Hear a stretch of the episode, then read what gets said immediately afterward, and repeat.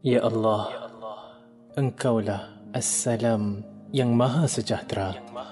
Dan padamu segala kesejahteraan. Berkatilah kami, bimbinglah kami, berpandu firman dan sabda NabiMu, firman dan sabda. Allah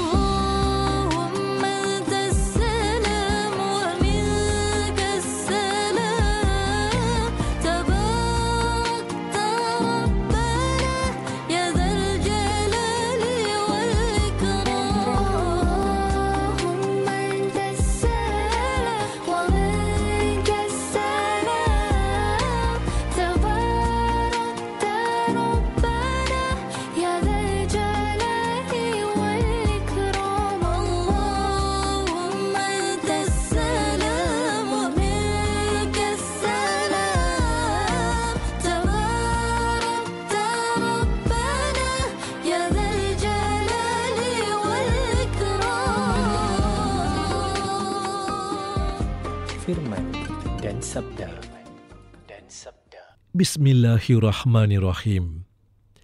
Wahai umat manusia, ingatlah akan nikmat Allah yang telah dikurniakannya kepada kamu. Adakah pencipta selain daripada Allah yang memberikan rezeki kepada kamu dari langit dan bumi? Tiada Tuhan melainkan Dia. Maka, mengapa kamu rela dipalingkan daripada menyembahnya? Assalamualaikum warahmatullahi wabarakatuh. Selamat pagi pendengar yang dirahmati Allah sekalian. Hari ke-15 dalam bulan Januari 2024, Isnin bersamaan 3 Rejab 1445 Hijriah dalam firman dan sabda. Marilah kita mendengar serta membaca sama sambungan surah An-Nisa ayat 135. أعوذ بالله من الشيطان الرجيم. يا أيها الذين آمنوا كونوا قوامين بالقسط شهداء لله ولو على أنفسكم أو الوالدين والأقربين.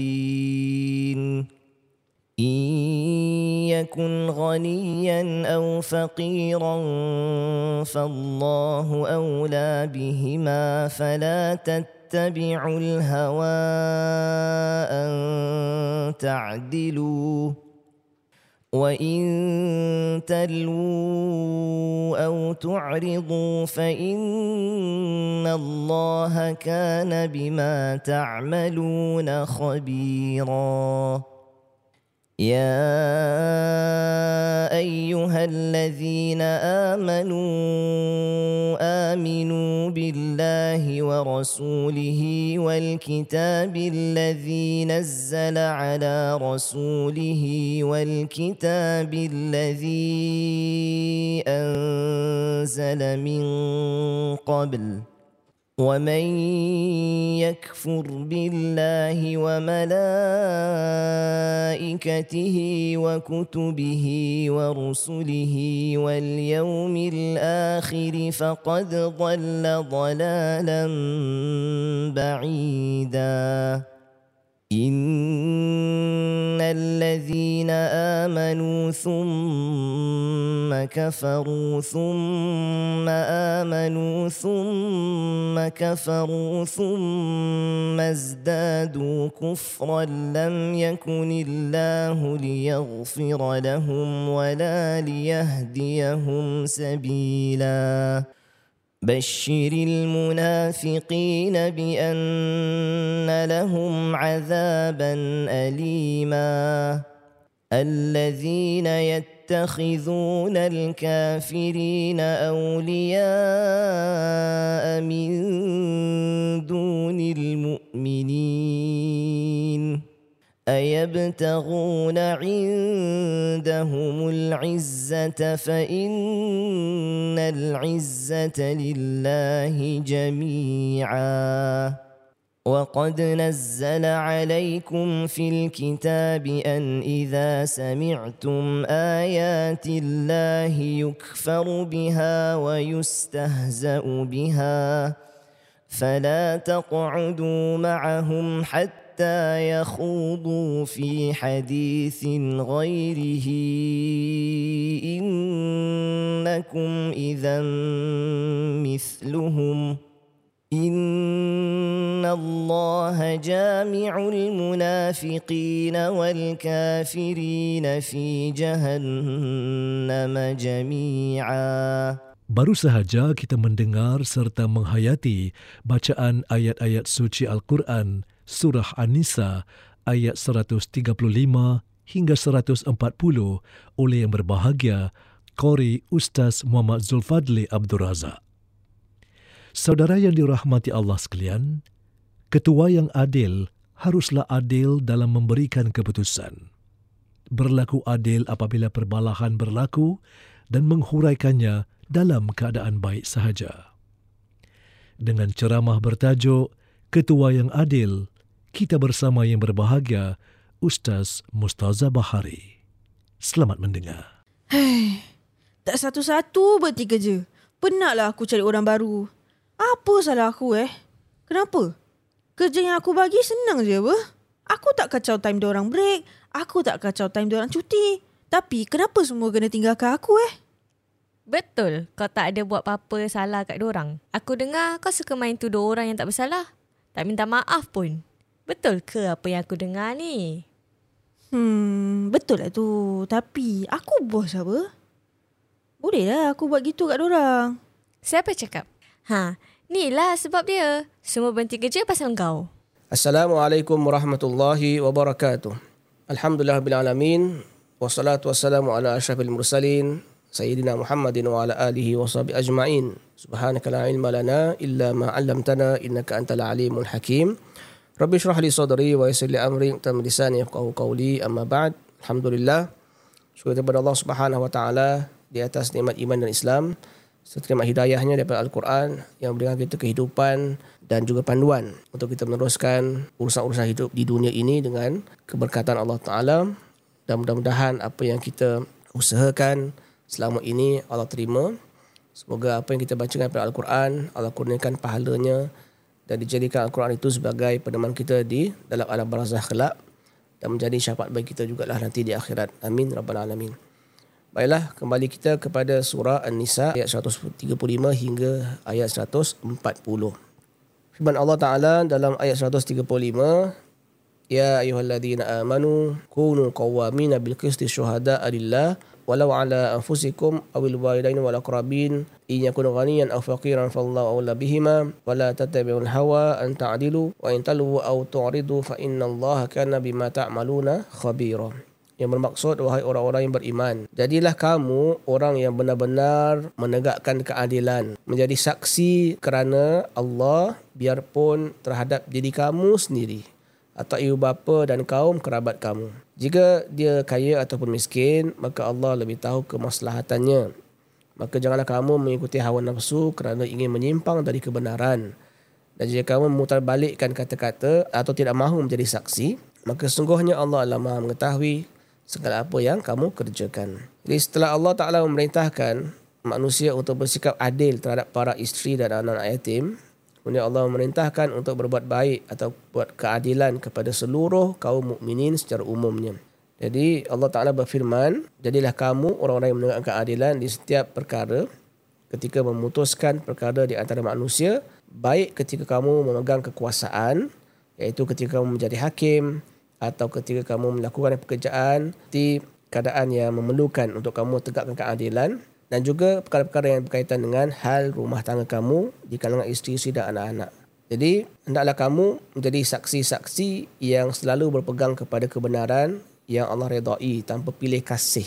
Ya, meskipun kesaksian itu akan merugikan kamu atau orang tua dan orang-orang yang terdekat kamu seperti anak-anak atau saudara mara kamu. Jika orang yang didakwa oleh saksi yang benar itu merupakan kaum kerabat kamu atau orang lain yang kaya ataupun orang itu miskin ke maka sungguhnya Allah lebih utama daripada mereka dan syariatnya itu lebih berhak untuk diikuti.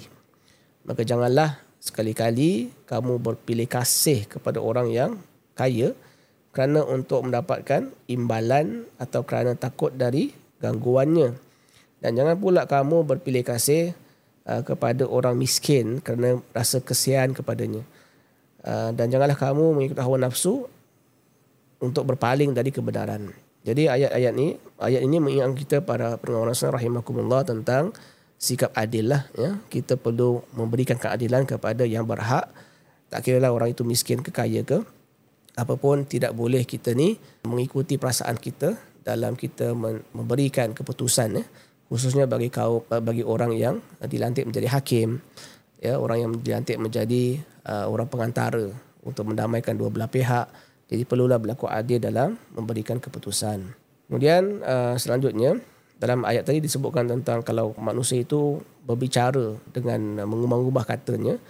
Allah kata maksud ayat tadi ialah kalau kamu mengungkapkan kata yang dengannya boleh merubah kesaksian atau kamu tidak mahu menyampaikan atau melakukan kesaksian ya uh, dan ini perintah Allah ni maknanya kita kalau diminta untuk menjadi saksi ya atau diminta untuk mengadili lah dua bagi dua belah pihak yang uh, bertelagah misalnya.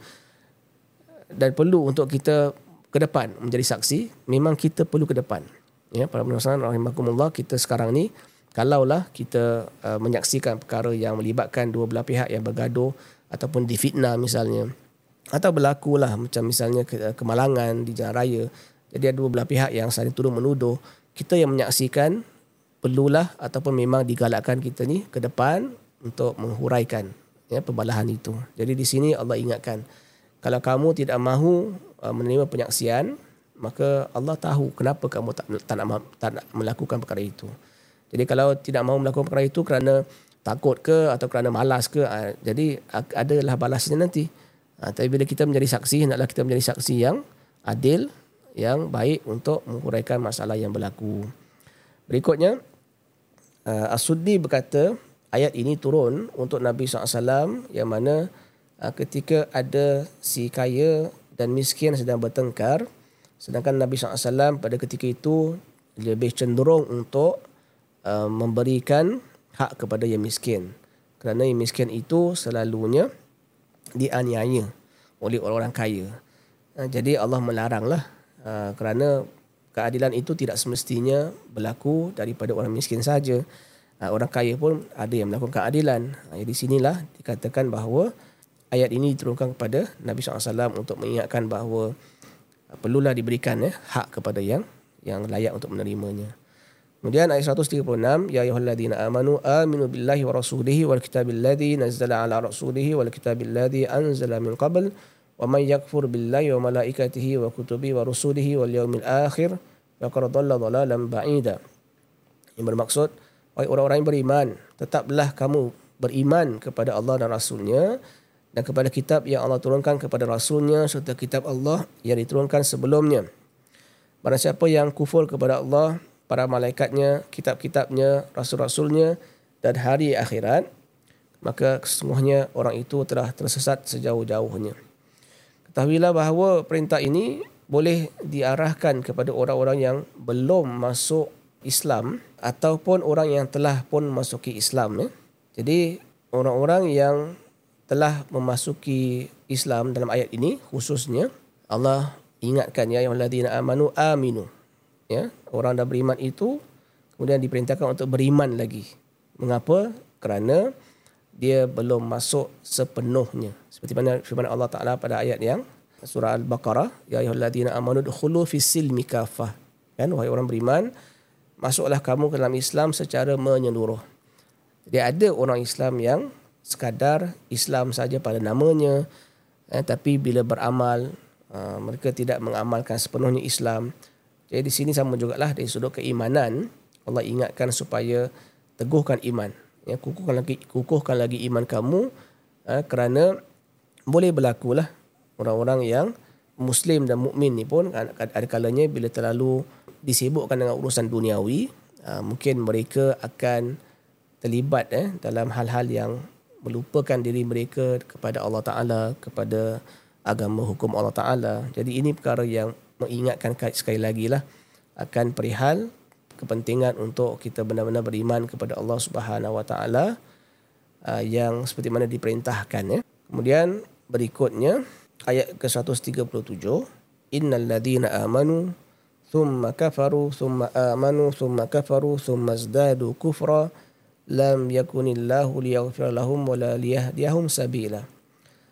Sesungguhnya orang-orang yang beriman kemudian menjadi kafir. Kemudian beriman pula kemudian kafir lagi kemudian bertambah kekufurannya maka sekali-kali Allah tidak akan memberi ampunan kepada mereka dan tidak pula menunjukkan mereka kepada jalan yang lurus. Ayat ini secara khusus menerangkan keadaan orang-orang munafikin. Ya, mereka orang-orang yang telah pun uh, mengaku beriman tapi kemudian mereka menjadi kafir. Kemudian mereka beriman pula selepas itu dan kufur selepas itu pula. Jadi berkali-kali mereka ini seperti bermainlah ya, dengan hukum dan juga perihal akidah. Lalu akhirnya Allah kata di sini thumazdadu kufran, bertambah kekafirannya. Maknanya bukan bertambah keimanan. Ada orang kalau kita lihat bila melakukan kesalahan, dia bertaubat ya ah, dan dia tidak ulang lagi kesalahan itu. Apatah lagi perihal yang berkaitan dengan akidah ni, kalau seseorang itu tahu akibat kufur dan syirik ni kan dia tidak mampu untuk kembali kepada syirik itu. Kenapa? Sebab siapa yang syirik kepada Allah Taala dan keluar daripada Islam segala yang diamalkan selama ya, selama dia beramal itu segalanya dihapuskan. Ya menjadi kosong ya menjadi tiada lagi apa-apa yang untuk dibawakan kepada Taala nanti di akhirat Ha, jadi kalau orang itu terus menerus begitu, maknanya dia tidak ada apa-apa yang boleh di, dihadapkan di hadapan Allah Taala nanti di akhirat. Jadi dia akan menjadi orang yang rugilah. So orang yang faham perkara ini, dia kalau disedar kesalahan dia, dia, dia akan bertaubat dan dia tidak akan ulang lagi kesalahannya. Tapi kita lihat orang-orang munafik ni kan, uh, mereka dah berlaku kufur, kemudian mereka beriman, kufur balik. Jadi ini satu petanda yang mereka ni bermain-main ya mereka anggap remeh perkara akidah ni. Di sini Allah kata dengan perbuatan mereka itu summazdadu kufran. Tambah lagi lah kekufuran mereka dan mereka mati dengan keadaan kufur itu. Ha nauzubillah min zalik eh. Janganlah sampai kita melakukan perkara demikian sebab dia merugikan kita. Kemudian Allah kata Allah tidak akan mengampunkan mereka setelah mereka mati dalam keadaan kufur itu dan tidak pula menunjukkan kepada mereka jalan yang lurus iaitu jalan menuju ke syurganya uh, sampaikanlah berita gembira sebagai ejekan eh, dan kecaman kepada orang-orang munafik itu. Wahai Nabi Muhammad bahawa mereka kelak di akhirat akan mendapatkan siksaan yang pedih dan bahkan mereka akan berada pada tingkat yang paling rendah buruk dan berat dari neraka jahanam sebagai balasan dari perbuatan mereka. Waliyadzubillahi min dzalik ayat 138 basyiril munafiqin bi anna lahum adaban alima khabarkanlah kepada mereka iaitu golongan munafikin itu bahawa mereka akan mendapat siksaan yang pedih. Dalam ayat ini Allah sebutkan basyiril munafikin. Basyir itu dia adalah bermaksud memberi berita gembira atau khabar gembira. Tapi kenapa pula digandingkan ayat khabar gembira dengan azab? Ya, tak, tak ada siapa yang akan bergembira dengan menerima azab Allah Ta'ala. Jadi di sini para ulama mengatakan ia sebagai petanda dan petunjuk bahawa Allah mengejek mereka, Allah menghina mereka. Ya, maknanya apa?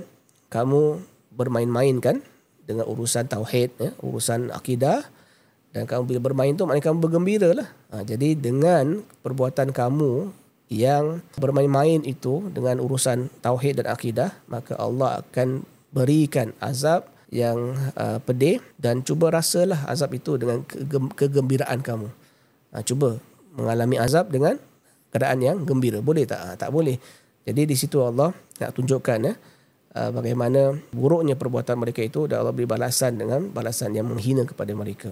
Seterusnya ayat 139 Alladzina yattakhidhuna al-kafirina awliya'a min dunil mu'minin ayabtaguna indahumul izzata fa innal izzata lillahi jami'a. Yang bermaksud orang munafikin itu mengambil orang-orang yang kafir di zaman itu menjadi teman-teman uh, sebagai penolong untuk kepentingan mereka dan mereka meninggalkan orang mukminin. Apakah mereka mencari kekuatan di sisi orang-orang kafir itu? Maka sesungguhnya semua kekuatan kepunyaan Allah Subhanahu wa taala. Inilah keadaan kaum munafikin. Eh, mereka sentiasa berburuk sangka dengan Allah dan kurang yakin bahawa Allah akan memenangkan atau memberi kemenangan kepada hamba-hambanya yang mukmin. Padahal kekuatan itu milik Allah semuanya. Semua makhluk dalam kekuasaannya dan kehendaknya berlaku kepada mereka semua. Jadi di sini kita lihat orang-orang munafikin ini di zaman Nabi dahulu mereka akan cenderung untuk berteman dan bergaul dengan orang-orang yang memusuhi Nabi. Para pendengar rahimakumullah, ayat ini kita jangan salah faham ya. Janganlah kita salah faham tentang berkawan dengan orang bukan Islam. Ah, adakah boleh tidak boleh? Jawapannya boleh. Islam tidak pernah melarang orang-orang Islam untuk berkawan dan berbuat baik, berhubung baik dengan semua orang ya termasuk orang-orang bukan Islam pun. Jadi ayat ini jangan disalah faham ya sebab ada yang telah pun tersalah faham tentang ayat ini sehingga kan mereka mengatakan bahawa yang bukan Islam semua adalah musuh orang-orang Islam. Jadi apa selanjutnya? Kalau musuh tu hendaklah dihapuskan, ha, perlu diperangi. Dan itu merupakan pemikiran yang amat-amat salah dan jauh daripada kebenaran. Jadi para pendengar rahimakumullah janganlah kita terpengaruh ya dengan pendapat seperti itu sehingga kan kita tidak mahu berkawan dan mau berbuat baik dengan jiran tangga kita. Di sebelah kita tu uh, rumah orang berbangsa sekian-sekian dan beragama sekian-sekian yang bukan Islam uh, maka kita pun jauhkan mereka. Tidak itu bukan satu cara yang betul. Jadi buatlah baik kepada semua orang. Dan ayat ini uh, khusus untuk diingatkan tentang masalah permusuhan yang nyata yang berlaku di zaman Nabi dahulu. Di kalangan kaum Yahudi ya kita tahu eh mereka bersekongkol dengan orang-orang munafikin uh, dan juga bersekongkol dengan orang musyrik Mekah untuk memerangi Nabi SAW dan para sahabatnya.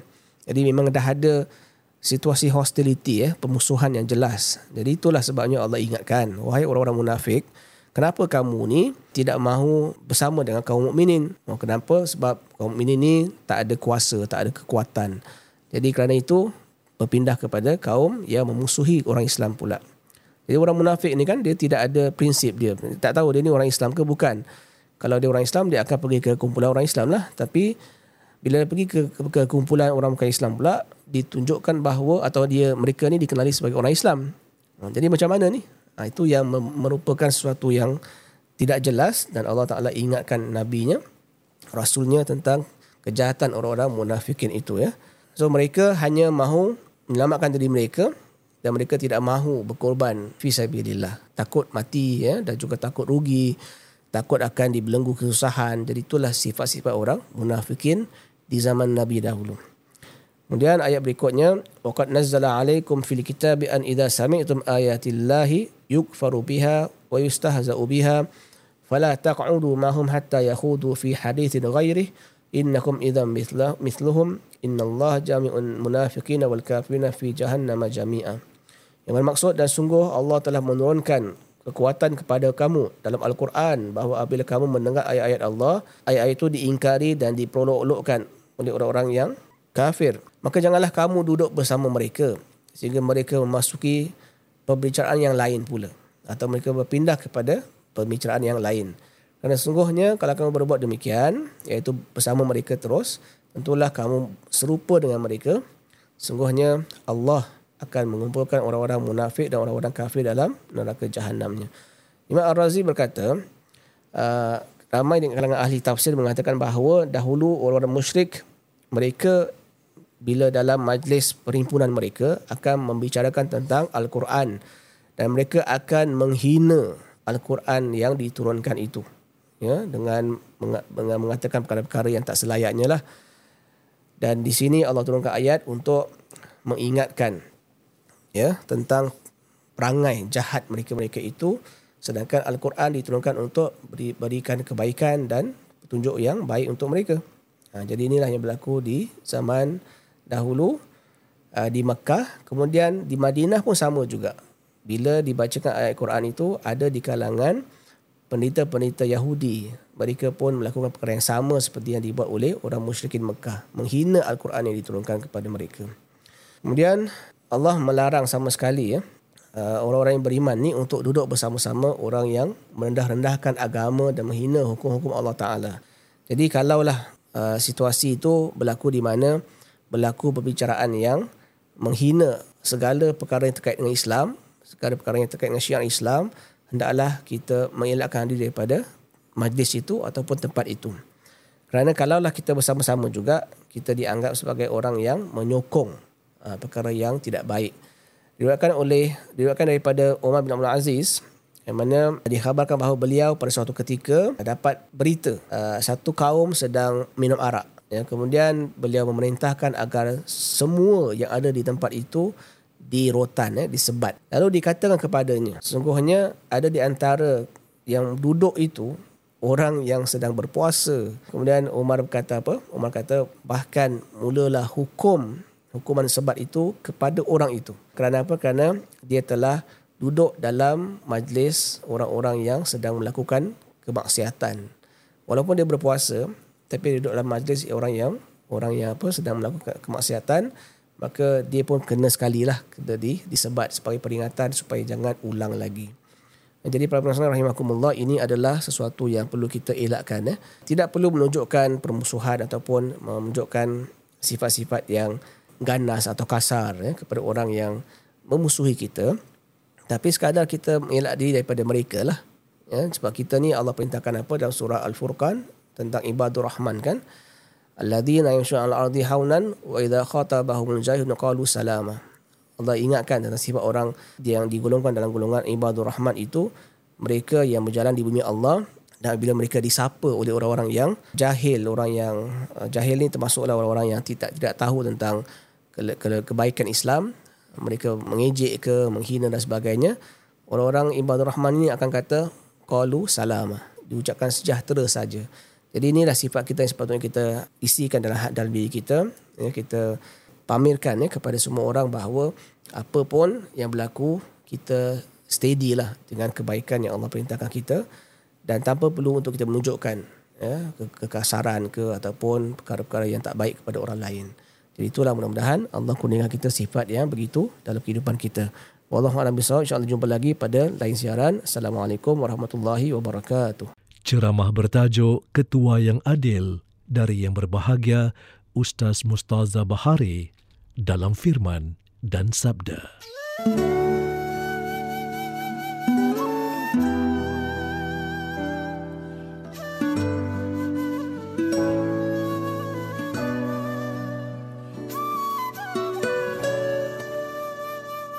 بسم الله الذي لا يضر مع اسمه شيء في الأرض ولا في السماء وهو سميع عليم. بسم الله الذي لا يضر مع اسمه شيء في الأرض ولا في السماء وهو سميع عليم.